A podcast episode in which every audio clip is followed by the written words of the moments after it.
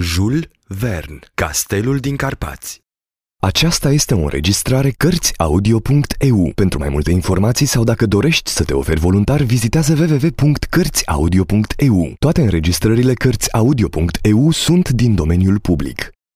Capitolul 3 Satul Verst este un colț atât de uitat de lume încât prea puține hărți se învrednicesc să indice poziția. Pe linia administrativă se află chiar sub vecinul său, denumit Vulcan, din acea parte a masivului Pleșa, pe care sunt pitoresc cocoțate amândouă.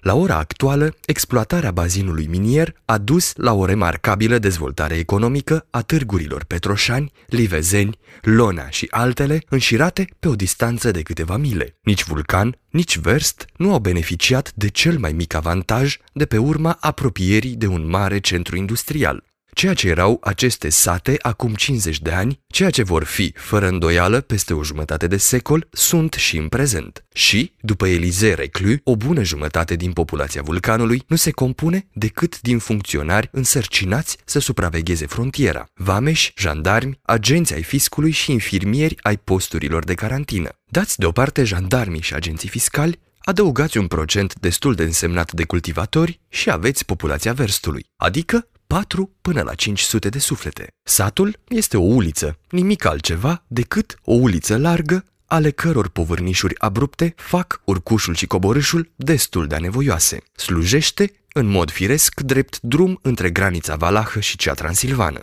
Pe aici trec cirezile de vite, turmele de oi, porcii, negustorii de carne proaspătă, de fructe și de cereale, puținii călători care se încumetă să o ia prin defileu, în loc să profite de calea ferată spre Cluj și Valea Mureșului. Cu siguranță, natura a fost darnică în ceea ce privește bazinul format între munții Bihorului, Retezat și Parâng. Mănos, datorită fertilității solului, este bogat și prin avuția îngropată în adâncurile sale. Mine de sare gemă, la Turda, cu producție anuală de 20.000 de tone.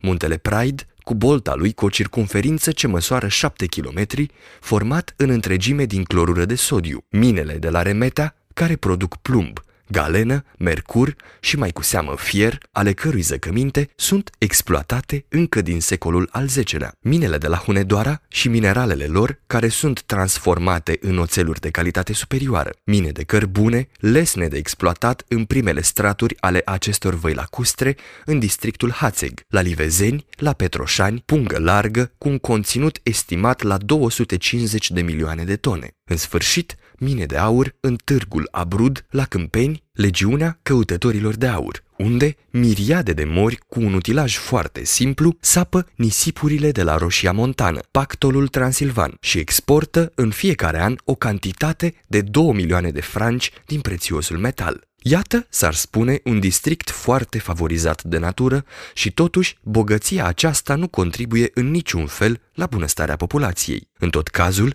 dacă centrele cele mai importante, Remetea, Petroșani, Lonea, posedă câteva instalații la nivelul industriei moderne, dacă în târgurile acestea întâlnești construcții ordonate, supuse uniformizării echerului și sforii zidarului, depozite, prăvălii, adevărate centre muncitorești, dacă sunt dotate cu un număr oarecare de locuințe, cu balcoane și verande. Nici în satul Vulcan, nici în satul Verst nu trebuie să te aștepți la așa ceva. Vreo 60 de case, dacă nu merg bine, ghemuite la întâmplare pe ulița principală, sub un acoperiș cam alandala, a căror coamă se revarsă peste pereții de chirpici, cu fața spre grădină, un pod cu lucarnă în loc de etaj, o șură prăpădită ca vai de ea în loc de hambar, un staul într-o rână acoperit cu paie aici și colo, o fântână de ghizdul căreia spânzură o găleată, două sau trei bălți care dau pe afară pe timp de furtună, râulețe ale căror făgașuri întortocheate le arată cursul. Acesta este satul Verst, clădit de o parte și de alta uliței, între pereții aplecați ai trecătorii. Dar totul este proaspăt și îmbietor. Flori la porți și la ferestre, perdele de verdeață care acoperă pereții,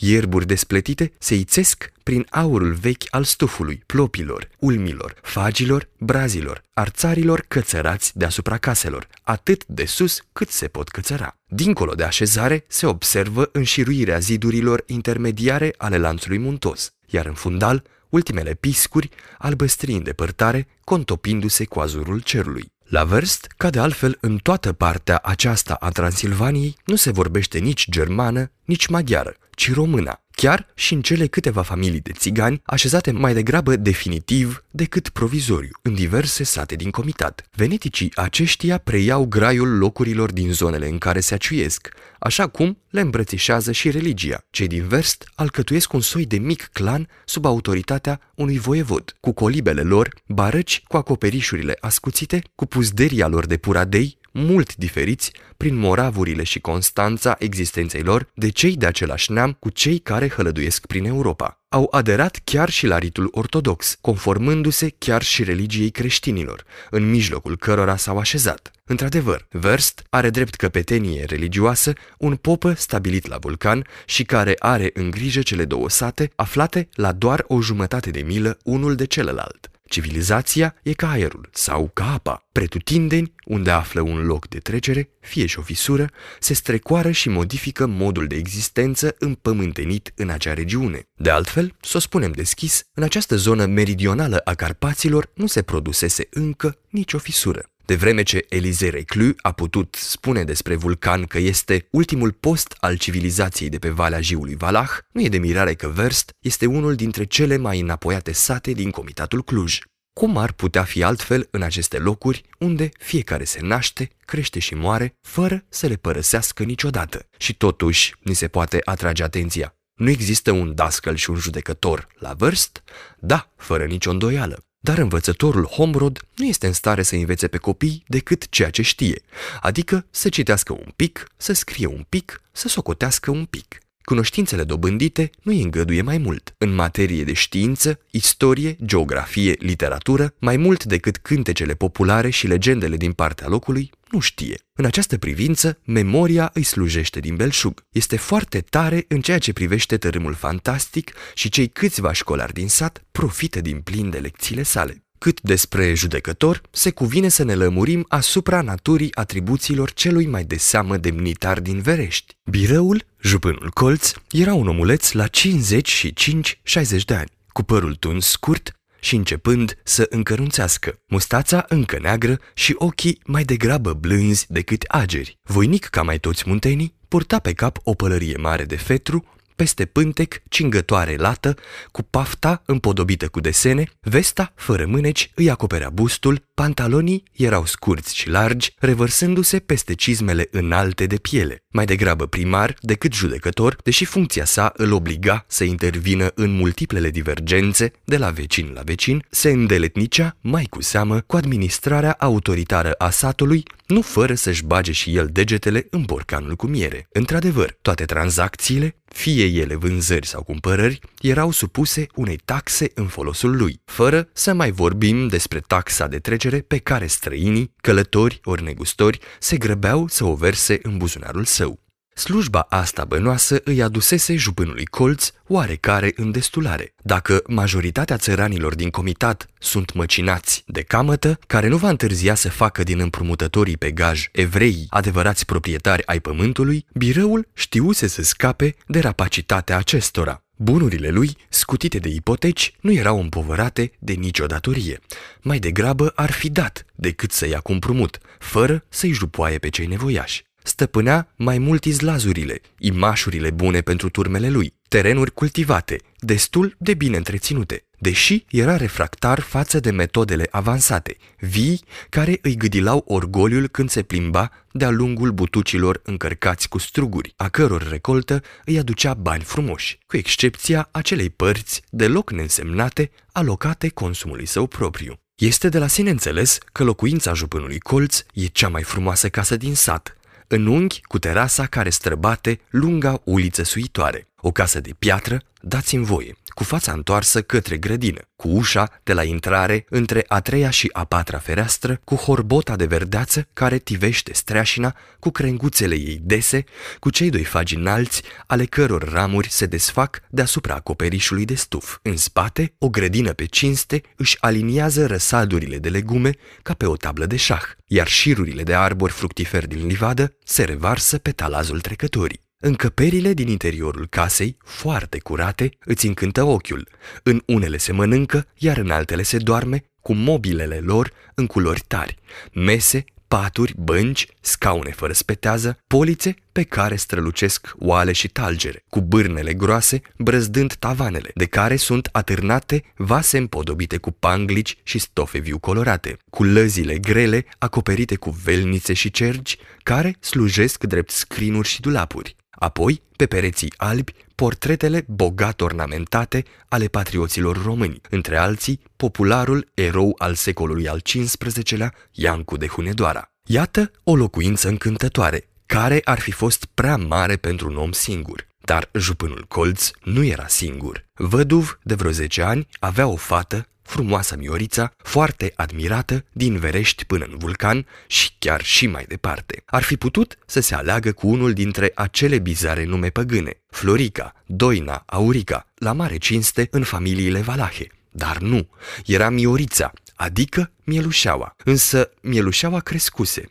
Era acum o frumoasă fată de 20 de ani, blondă, cu ochii negri cu o privire foarte blândă, având un chip fermecător și era, într-un cuvânt, plină de nuri. Într-adevăr, existau toate motivele să fie cât se poate de ispititoare. În cămășuța ei, brodată cu fir roșu la gât, la mâneci și la umeri, cu fusta strânsă de un brâu cu paftale de argint, cu catrința ei, cu cizmulițele de piele galbenă, cu năframa ușor acoperindu-i părul împletit într-o coadă lungă, împodobită cu o fundă sau cu un bănuț de metal. Da, o mândrețe de fată, Miorița Colț. Și, pe deasupra, ceea ce nu-i strica de fel, cu dare de mână pentru acest sat pierdut în străfundurile Carpaților, pricepută în ale gospodăriei, negreșit, de vreme ce știe să țină toată casa tatălui ei. Instruită? Mai e vorbă. La școala dascălului Homrod a învățat să citească, să scrie, să socotească. Socotește, scrie, citește cum se cuvine,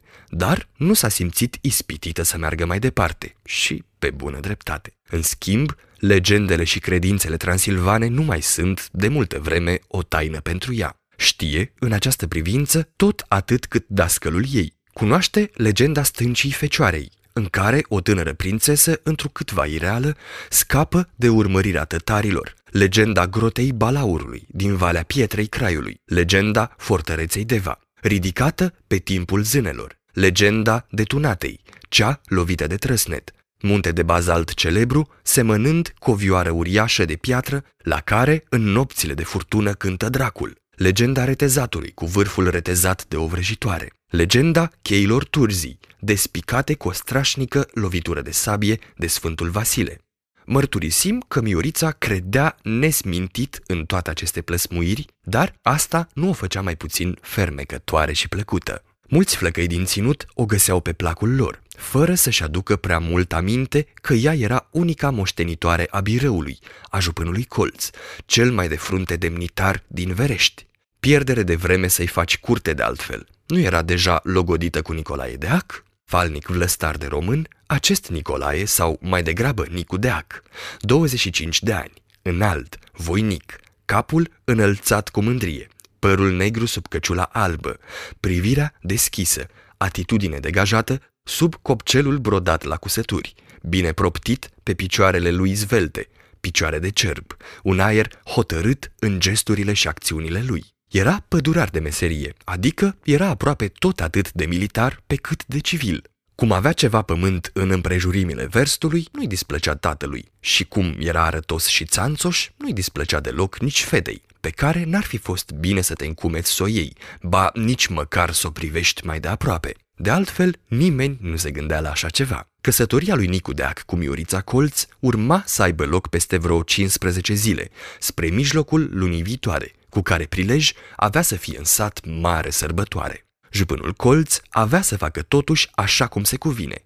Nu era zgârcit. Dacă îi plăcea să câștige bani, nu se codea să-i cheltuie, când se ivea ocazia. Apoi, Odată încheiată ceremonia, Nicu Deac avea să-și stabilească domiciliul în casa familiei care i-ar fi revenit după moartea socrului său. Și atunci când îl va simți lângă ea, Mioriței poate că nu îi se va mai face frică. În timpul nopților nesfârșite de iarnă, auzind scârțâitul unei uși sau trosnetul unei mobile, că va vedea ivindu-se cine știe ce fantomă scăpată din legendele ei favorite. Pentru a completa lista notabilităților din Verești, se cuvine să cităm încă două și nu mai puțin importante, dascălul și doctorul. Dascălul Homrod era un bărbat pântecos, cu ochelari, 55 de ani, strângând mereu între dinți muștiucul pipei sale încovoiate din porțelan, părul, rar și ciufulit, pe o țeastă teșită, fața spână cu un tic al obrazului stâng. Principala lui preocupare era să cioplească penele elevilor, cărora le era oprită cu strășnicie folosirea penițelor, din principiu. Și cum le mai alungea capetele cu vechiul lui briceag bine ascuțit, cu câtă precizie dădea, făcând cu ochiul lovitura finală, retezând vârful. În primul rând, un scris frumos, Către acest deziderat se concentrau toate eforturile sale, spre asta trebuia să-și călăuzească elevii, un dascăl preocupat să-și împlinească menirea. Instrucțiunea venea abia după aceea și se știe ce preda dascălul Homrod și ce învățau generațiile de băieți și fete pe băncile școlii sale. Iar acum e rândul doctorului Patac. Cum așa? Vârstul avea un doctor și mai credea încă în supranatural? Da, dar este necesar să ne lămurim în privința atribuțiilor doctorului Patac, așa cum am făcut atunci când a fost vorba de cele ale judecătorului Colț. Patac, mic și îndesat, cu burta ieșită în afară, în vârstă de 45 de ani, avea mare succes în practica medicinei la verst și în împrejurimi. Cu aplombul lui imperturbabil, cu limbuța lui amețitoare, inspira tot atâta încredere cât și ciobanul fric, ceea ce nu era puțin lucru. Dădea consultații plătite și vindea leacuri, dar atât de inofensive încât nu agrava suferințele, mai mult închipuite, ale pacienților săi. Un soi de copii plângăcioși care s-ar fi curmat și de la sine. De altfel, oamenii sunt sănătoși prin părțile acelea. Aerul este de primă calitate, molimele necunoscute și, dacă se moare, Asta se întâmplă pentru că până la urmă tot mori, chiar și în acest colț de lume fericit al Transilvaniei. În ceea ce îl privește pe doctorul Patac, da, mi se spunea doctor, deși era acceptat ca atare, nu avea niciun fel de pregătire, nici în ceea ce privește medicina, nici în ceea ce privește farmacia, nici în nimic. Era pur și simplu un fost infirmier al postului de carantină, al cărui rol consta în supravegherea călătorilor reținuți la frontieră pentru certificatul de sănătate. Nimic mai mult. Lucrul acesta părea să fie de ajuns pentru populația puțin pretențioasă din verst. Trebuie să adăugăm, ceea ce nu are de ce să ne surprindă, că doctorul Patac era un liber cugetător. Așa cum se cuvine să fie oricine, se îndeletnicește cu îngrijirea semenilor săi. Așa că respingea hotărât toate superstițiile răspândite în regiunea Carpaților, chiar și pe acelea privitoare la castel. Râdea, glumea pe seama lor. Iar atunci când se spunea, de față cu el, că nimeni nu îndrăznise să se apropie de castel din timpuri străvechi, repeta cui voia să-l asculte. Nu mă provocați să fac o vizită vechii voastre căsuțe! Dar, cum nu-l provoca nimeni, ba chiar toată lumea se ferea să o facă, doctorul Patac nu călcase pe acolo și, cu ajutorul credulității generale, misterul din jurul castelului din Carpați rămăsese încă de nepătruns. Sfârșitul capitolului 3